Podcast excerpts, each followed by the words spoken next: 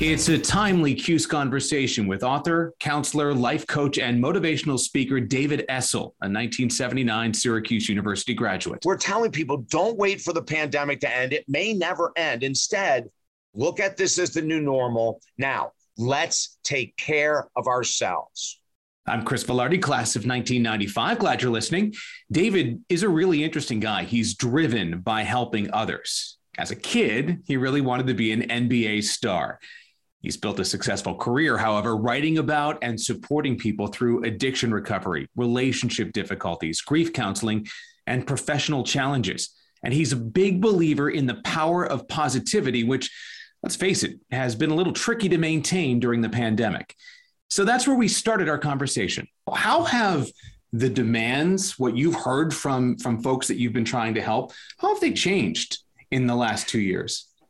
Beautiful question. You know, we've always worked in the world of addiction recovery. We have never seen so many people struggling with addictions as we have today. You know, so that's been a big change. Normally, Chris, we might get one person a month that joins our holistic addiction recovery program, and now we're getting 6, 7, and 8. We've had a real strong base of relationship work my whole life, but one of the things that's happened in the last couple of years is that we are getting couples with extreme anger, extreme resentment, not just the normal, I'm not going to talk to you for 24 hours and then things blow over. You know, we're talking about people that are arguing 6 days a week, intense arguing. So that's been brand new. The other thing in regards to addiction that we've never dealt with until the pandemic as seriously as we have right now is the addiction to news, the addiction to conspiracy theories, the addiction to social media, you know, and what people don't realize is that as we're engaged and we're following these rabbit holes down, many holes that are not truthful in nature, is that it changes brain chemistry. And so when you start to follow someone, you know, that is maybe out of the mainstream, or even if you follow the major networks and one network is saying one thing and the other network is saying the exact opposite, you know, that affects brain chemistry. And then we start looking at, you know, the word righteousness. The amount of arguing on social media, in the streets, in corner banks, for gosh sake, you know, on airplanes, right? On anywhere, right? I mean, that's been a part of a big story that's come out of all of this, is that people seem to be angry and they're not afraid to express that anger with whomever's in front of them. And, you know, Chris, there's something that we termed the adrenaline addiction cycle 35 years ago, and it's in full outplay right now. And that's what this means. When you argue, there's a release of adrenaline and you get fired up and heart rate increases, blood rate increases, and adrenaline starts surging through your body. Now, that's not a bad thing if it happens once every couple of weeks or once a month or once every 6 months. But when you start to see, whether it's with your partner, your children, coworkers, someone at the gym, oh my God, I got a story at the gym that will blow your mind of people trying to convince me, even though I'm very not into this whole scene of saying who's right and who's wrong, people will come up and try to convince you anyway. Well, with the adrenaline addiction cycle, when you start to argue and that release of adrenaline is every couple days, all of a sudden we face what many people don't realize, Chris, is adrenaline withdrawal. So the body gets used to adrenaline 3 days a week and it wants it. And so then all of a sudden your partner rolls their eyes, or someone at work makes an offhand comment where 2 years ago you just would have let it fly. Now you have to react because the body is craving that resurge of adrenaline. So that's just one of the many things we're facing that I've never seen in 42 years of work before. I know something else that you're really turning some attention to is mental health. And that's something that certainly we have talked more and more about. And I think for the better in the last couple of years, but how are you shifting and really putting some attention towards dealing with mental health and then helping others help others deal with mental health? Yeah, well, we saw, you know, a couple of years ago, the extreme decline in the world of mental health just because of anxiety alone. And that's the first thing that we started seeing. 80% of the clients that come into me, for whatever reason it is, are also dealing with some pretty serious anxiety. So a couple months ago, the governor in the state of Florida, Governor DeSantis, put aside $12 million for mental health care, starting with first responders and then trickling down. So we're watching, you know, the trend of my practice seeing anxiety, addiction, arguing, breakups, all, you know, all PTSD, insomnia, everything you can think about. And then we see Governor DeSantis say, hey, this is serious. You know, the physical is serious, but we're missing the boat. And we agreed. So we created a brand new mental health and master life coach certification, Chris. And what we do is we teach people the origin of anxiety, depression, insomnia, suicidal ideation. In 1990, I had a failed suicide attempt. I know suicide very well. I know deep depression, clinical depression, anxiety very well. And so we started to help people years ago who were having those moments of suicidal thoughts or suicidal ideation. So we look at all of this and we said, let's put together a 30-hour certification. They will be spending 10 hours on a Saturday and 10 hours on a Sunday with me as the only instructor. We'll do it via Zoom and in person. And then they have 10 hours afterwards to complete the assignments. When they are done, this is what we're looking for, Chris. We are looking for an army of certified mental health coaches. They don't have to have the answers to everything because that's not the world of coaching. We need to be able to give people assignments, exercises, accountability drills to hold their feet to the fire as they battle through anxiety, weight gain, which is something that's gone huge in our country, right? And addictions. And then we also teach them, when is it time to refer out? When are you working with a client that's escalated a little above our grade and we need to look for help from a psychiatrist or someone else that, you know, that is that skilled? So we go across the board, you know, we talk about something that a lot of people don't understand. Serotonin is one of the most important neurotransmitters in the brain in regarding to feeling that things are okay, equilibrium, stabilization. But here's what people don't realize, Chris, 70% of our serotonin is stored in the gut. So when we're drinking more than usual, when we're eating more than usual, food that isn't healthy, we're destroying the functioning of the gut, which is minimizing serotonin, which leads to irritability, anxiety, depression. So in this certification, we're going to cover everything, including grief, but it's not just the grief of losing loved ones. It's the grief of losing a job, a relationship, our identity, our freedom, you know, the grief that comes with being isolated for several years. What we know is our way of life. I mean, I think there are a lot of people grieving for kind of what we would call normal, whatever that is. Yeah. And you know, this is something really interesting. In our brand new book, Helping Americans Heal, we ask people to look at the pandemic from a totally different perspective. We say, look at it as if it's never going away. And now let's get back to mental health. You know, so if you, because too many people, Chris, are going, well, when the pandemic ends, I'll get back into shape. When the pandemic ends, I'll cut back. I just had a couple yesterday sign up. And that's the first thing they said, you know, we're arguing a lot, we're drinking a lot more, and we were going to wait for the pandemic to end to really get help. And then the husband said, and we're obviously seeing that isn't right around the corner. So we're telling people, don't wait for the pandemic to end. It may never end. Instead, look at this as the new normal. Now, let's take care of ourselves. Yeah, it's so important to do that. I want to ask you, because you mentioned that there are times when others who kind of do the life coach thing see that it's time to refer someone to the next level of help.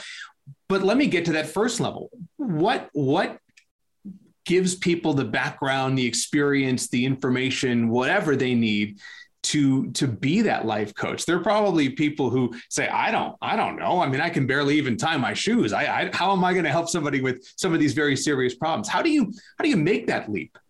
That's a great question, Chris. And here's your answer. The very first purpose of the 30-hour certification is to help our coaches get their lives together and to understand that they have the power with the correct tools to deal with their own weight or their own insomnia or sleep issues or their own anxiety and depression. So it's a great question that you asked. You know, we train coaches first to know how to take care of themselves, which they learn in the 30-hour program. Then they feel more secure, right? They go, oh my gosh. You know, as an example, Chris, when we talk about anxiety, one of the most important parts of the body when it comes to anxiety is something called the vagus nerve. The vagus nerve runs the entire length of the body. What science has found is the only way to calm the vagus nerve during an anxiety experience is deep breathing. So now you think, wait a minute, I'm feeling anxious. How am I going to deep breathe? We teach you how to do that, right? So someone who joins the course that says, well, you know, I don't have any addictions. My relationship is fine. I'm okay financially, but I do get anxious because I don't know what's happening with my mom in the nursing home or my husband struggling with work and where's his next career. You know, so we want people to feel the experience of what they're going through, see that they can actually heal themselves or help heal themselves before they go on to helping others. It's like that thing on the airplane, right? You have to put your own mask on before you can put on somebody else's mask. 100% correct, Chris. You got it. So let's back up with you. First of all, how did you get to Syracuse University? What put SU on your map? You know, I was born in Utica, New York, a tiny little city an hour away, right? And my dad got a job opportunity at Syracuse University, so we moved up from Utica when I was very young. So I was in Syracuse, you know, Chris, when I was 6 years of age. I'll never forget. It's the only memory I have of six. But I was going to be a National Basketball Association player. That was my only goal. I slept with a basketball every night. You know, back now we're talking about back in the 60s, right? And so, you know, in the 60s, we really didn't have the proliferation of basketball camps for six-year-olds that we have today. So it was probably about when I was 10 or 12 that I entered my first basketball camp. You know, I ended up working with some amazing coaches and my dream became bigger. And then I tried out for the Syracuse University basketball team and I made it, played there for 2 years. You know, Jim Boeheim, you know, it's so funny because I saw him a couple of years ago. And here's, you know, I have so much respect for Jim, Chris. And here's the reason why. I went back to Syracuse University to do the keynote address for the graduating class in the School of Education. And this was, I think, 3 or 4 years ago with Dr. Joanna. And I can't remember the exact year. But when I was there, Floyd Little was a friend of mine, and him and his wife, and, you know, rest in peace, Floyd. You know, we love him so much. One of the greats. His wife, Deborah, and Floyd brought me into the chancellor's office to do a presentation for a group of individuals there. So Floyd and Deborah and I got along great. And then the next day, Floyd said, hey, do you want to say hi to Coach Jim? So this was about 2 months before I was going to do the keynote. So we went to a practice. And Coach Jim Boeheim is there, and he's got his parka on. It was February, and he's starting to head out the door. And I go, hey, Coach. Now, here's the thing, Chris, that's so beautiful about Jim Boeheim. I played for Syracuse University 43 years ago or whatever it was, 44 years ago. And Roy Danforth was the coach back then. Jim was the assistant. Jim wasn't even my main coach. And he turns around and he goes, Essel, how the heck have you been? Chris, I was blown away. I hadn't talked to him in 40 years. Wow. And then the next thing he said was just so beautiful. I see you're making a huge difference in the world of psychology. Keep going strong. Now, how many coaches have that type of empathy, understanding, and love of the human nature to be able to remember a guy that wasn't a star? You know, I didn't average 30 points a game. It was nothing like that. But you know, I have so much respect for him. And so, you know, through Floyd Little and Jim Boeheim, I stayed connected to Syracuse University. Every month, I'm on WSYR-TV in Syracuse on a show called Bridge Street. Yeah. So I was just on the show yesterday. And so I keep my Syracuse ties very, very tight to my chest. I just love the university so much. It's something that, you know, you hear, there is a strong thread that runs through the Orange family, right? I mean, it's the kind of thing that those relationships don't end, certainly when people leave campus. They only get stronger, it seems. And it sounds like yours have been the same. Oh, identical. You know, I still have friends at the university that are working there that I'll stay in touch with. And then, of course, you know, when in the last couple of years, you know, with my mom and dad, the last 12 months, my mom and dad passing, you know, I've been back into Syracuse. I've gone back to the campus just because I love it so much. And then, of course, back on Bridge Street TV. So I'll never lose my Syracuse connection. I absolutely love it. It's a great thing. You know, when you kind of do spend a moment and think, well, before I go there, let me ask you, after Syracuse, after you graduated, how did your journey go from, you know, future NBA star, at least in your mind, to author and speaker and, you know, somebody who really makes a living trying to help others make themselves better? What a beautiful question. I believe that everyone is given gifts. You know, we're given gifts at birth. We come out of the womb with certain, you know, some people are very mathematical. Some people are very logical. Some people are very creative. Some people are very athletic. I wish I could say that was me. I was up to a certain level, but I couldn't break through that glass ceiling. But one of the things, Chris, that I think I was just naturally given is a desire to lead. You know, as a point guard or a shooting guard, it was my responsibility to have the team running certain plays and all that. And, you know, I did that starting at 8 years of age in elementary school. So it was very natural for me to be a leader. And that led me into the world of sports psychology. You know, at Syracuse University, Dr. Carl Shances, and I got to tell you, Chris, I have tried to find this guy ever since I left. He turned my life around. And I talked about him during the keynote address at the School of Education, the commencement address I gave. You know, Carl Shances saw me, and I, you know, I played for 2 years, and then I transferred to a smaller school because I really wanted to play, but sitting out a year sort of dampened my enthusiasm. So I came back to graduate. I'm walking across the campus one day, and I hadn't seen Dr. Carl in a couple of years, and he grabbed me and he said, "Hey, how you doing?" And I said, "Well, you know," I said, "Doc, I really don't know where I'm going. I'm back at Syracuse University." And he said, "Come on, let's talk."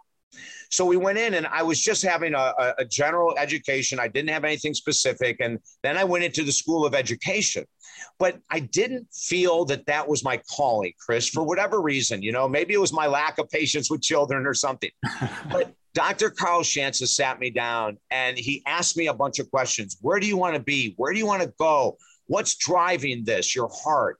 And it was all about helping people in the world of health. So Dr. Carl Shances said, "Well, we don't have a degree that would fit you, so I'm going to make a degree, and I'm going to present it to the chancellor's office and to the School of Education." And gosh darn it, Chris, before I knew it, he called me up, and I went and worked with a woman named Marie, who's still in the School of Education, the last I knew, and she sat down with me and said, "Dr. Carl Shances just moved the world for you. You now have your own degree that you'll be working on for the next 2 years called Health Selected Studies." Chris, that turned me on so much that I went on to get my master's degree in sports psychology to continue to help people. And from that day, it's exploded, and I'm loving what I'm doing. And here's something else. I will never retire.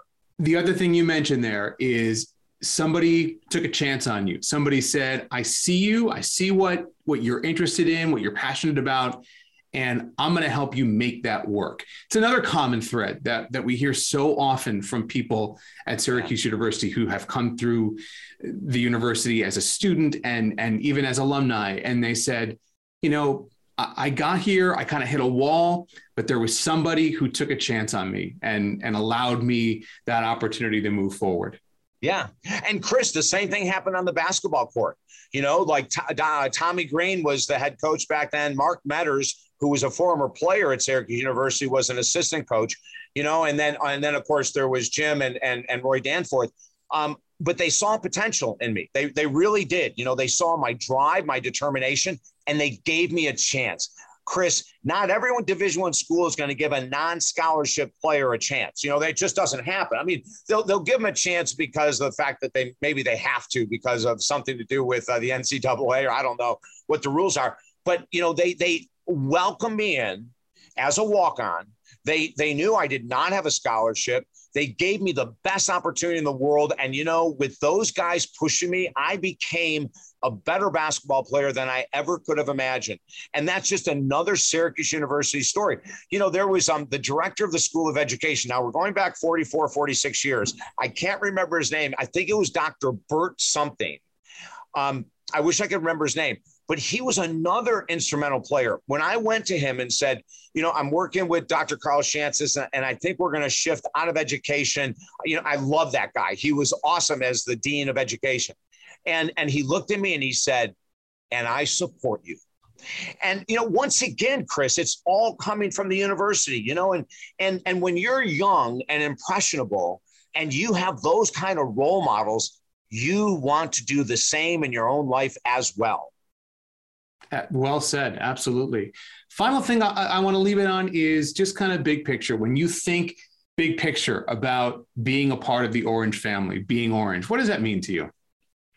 Well, you know, it's great that you asked that. When I did the commencement address, I said to Dr. Joanne, I go, you know what I would love is I would love to Photoshop a picture of me on Mount Everest with the Syracuse University flag blowing in the wind.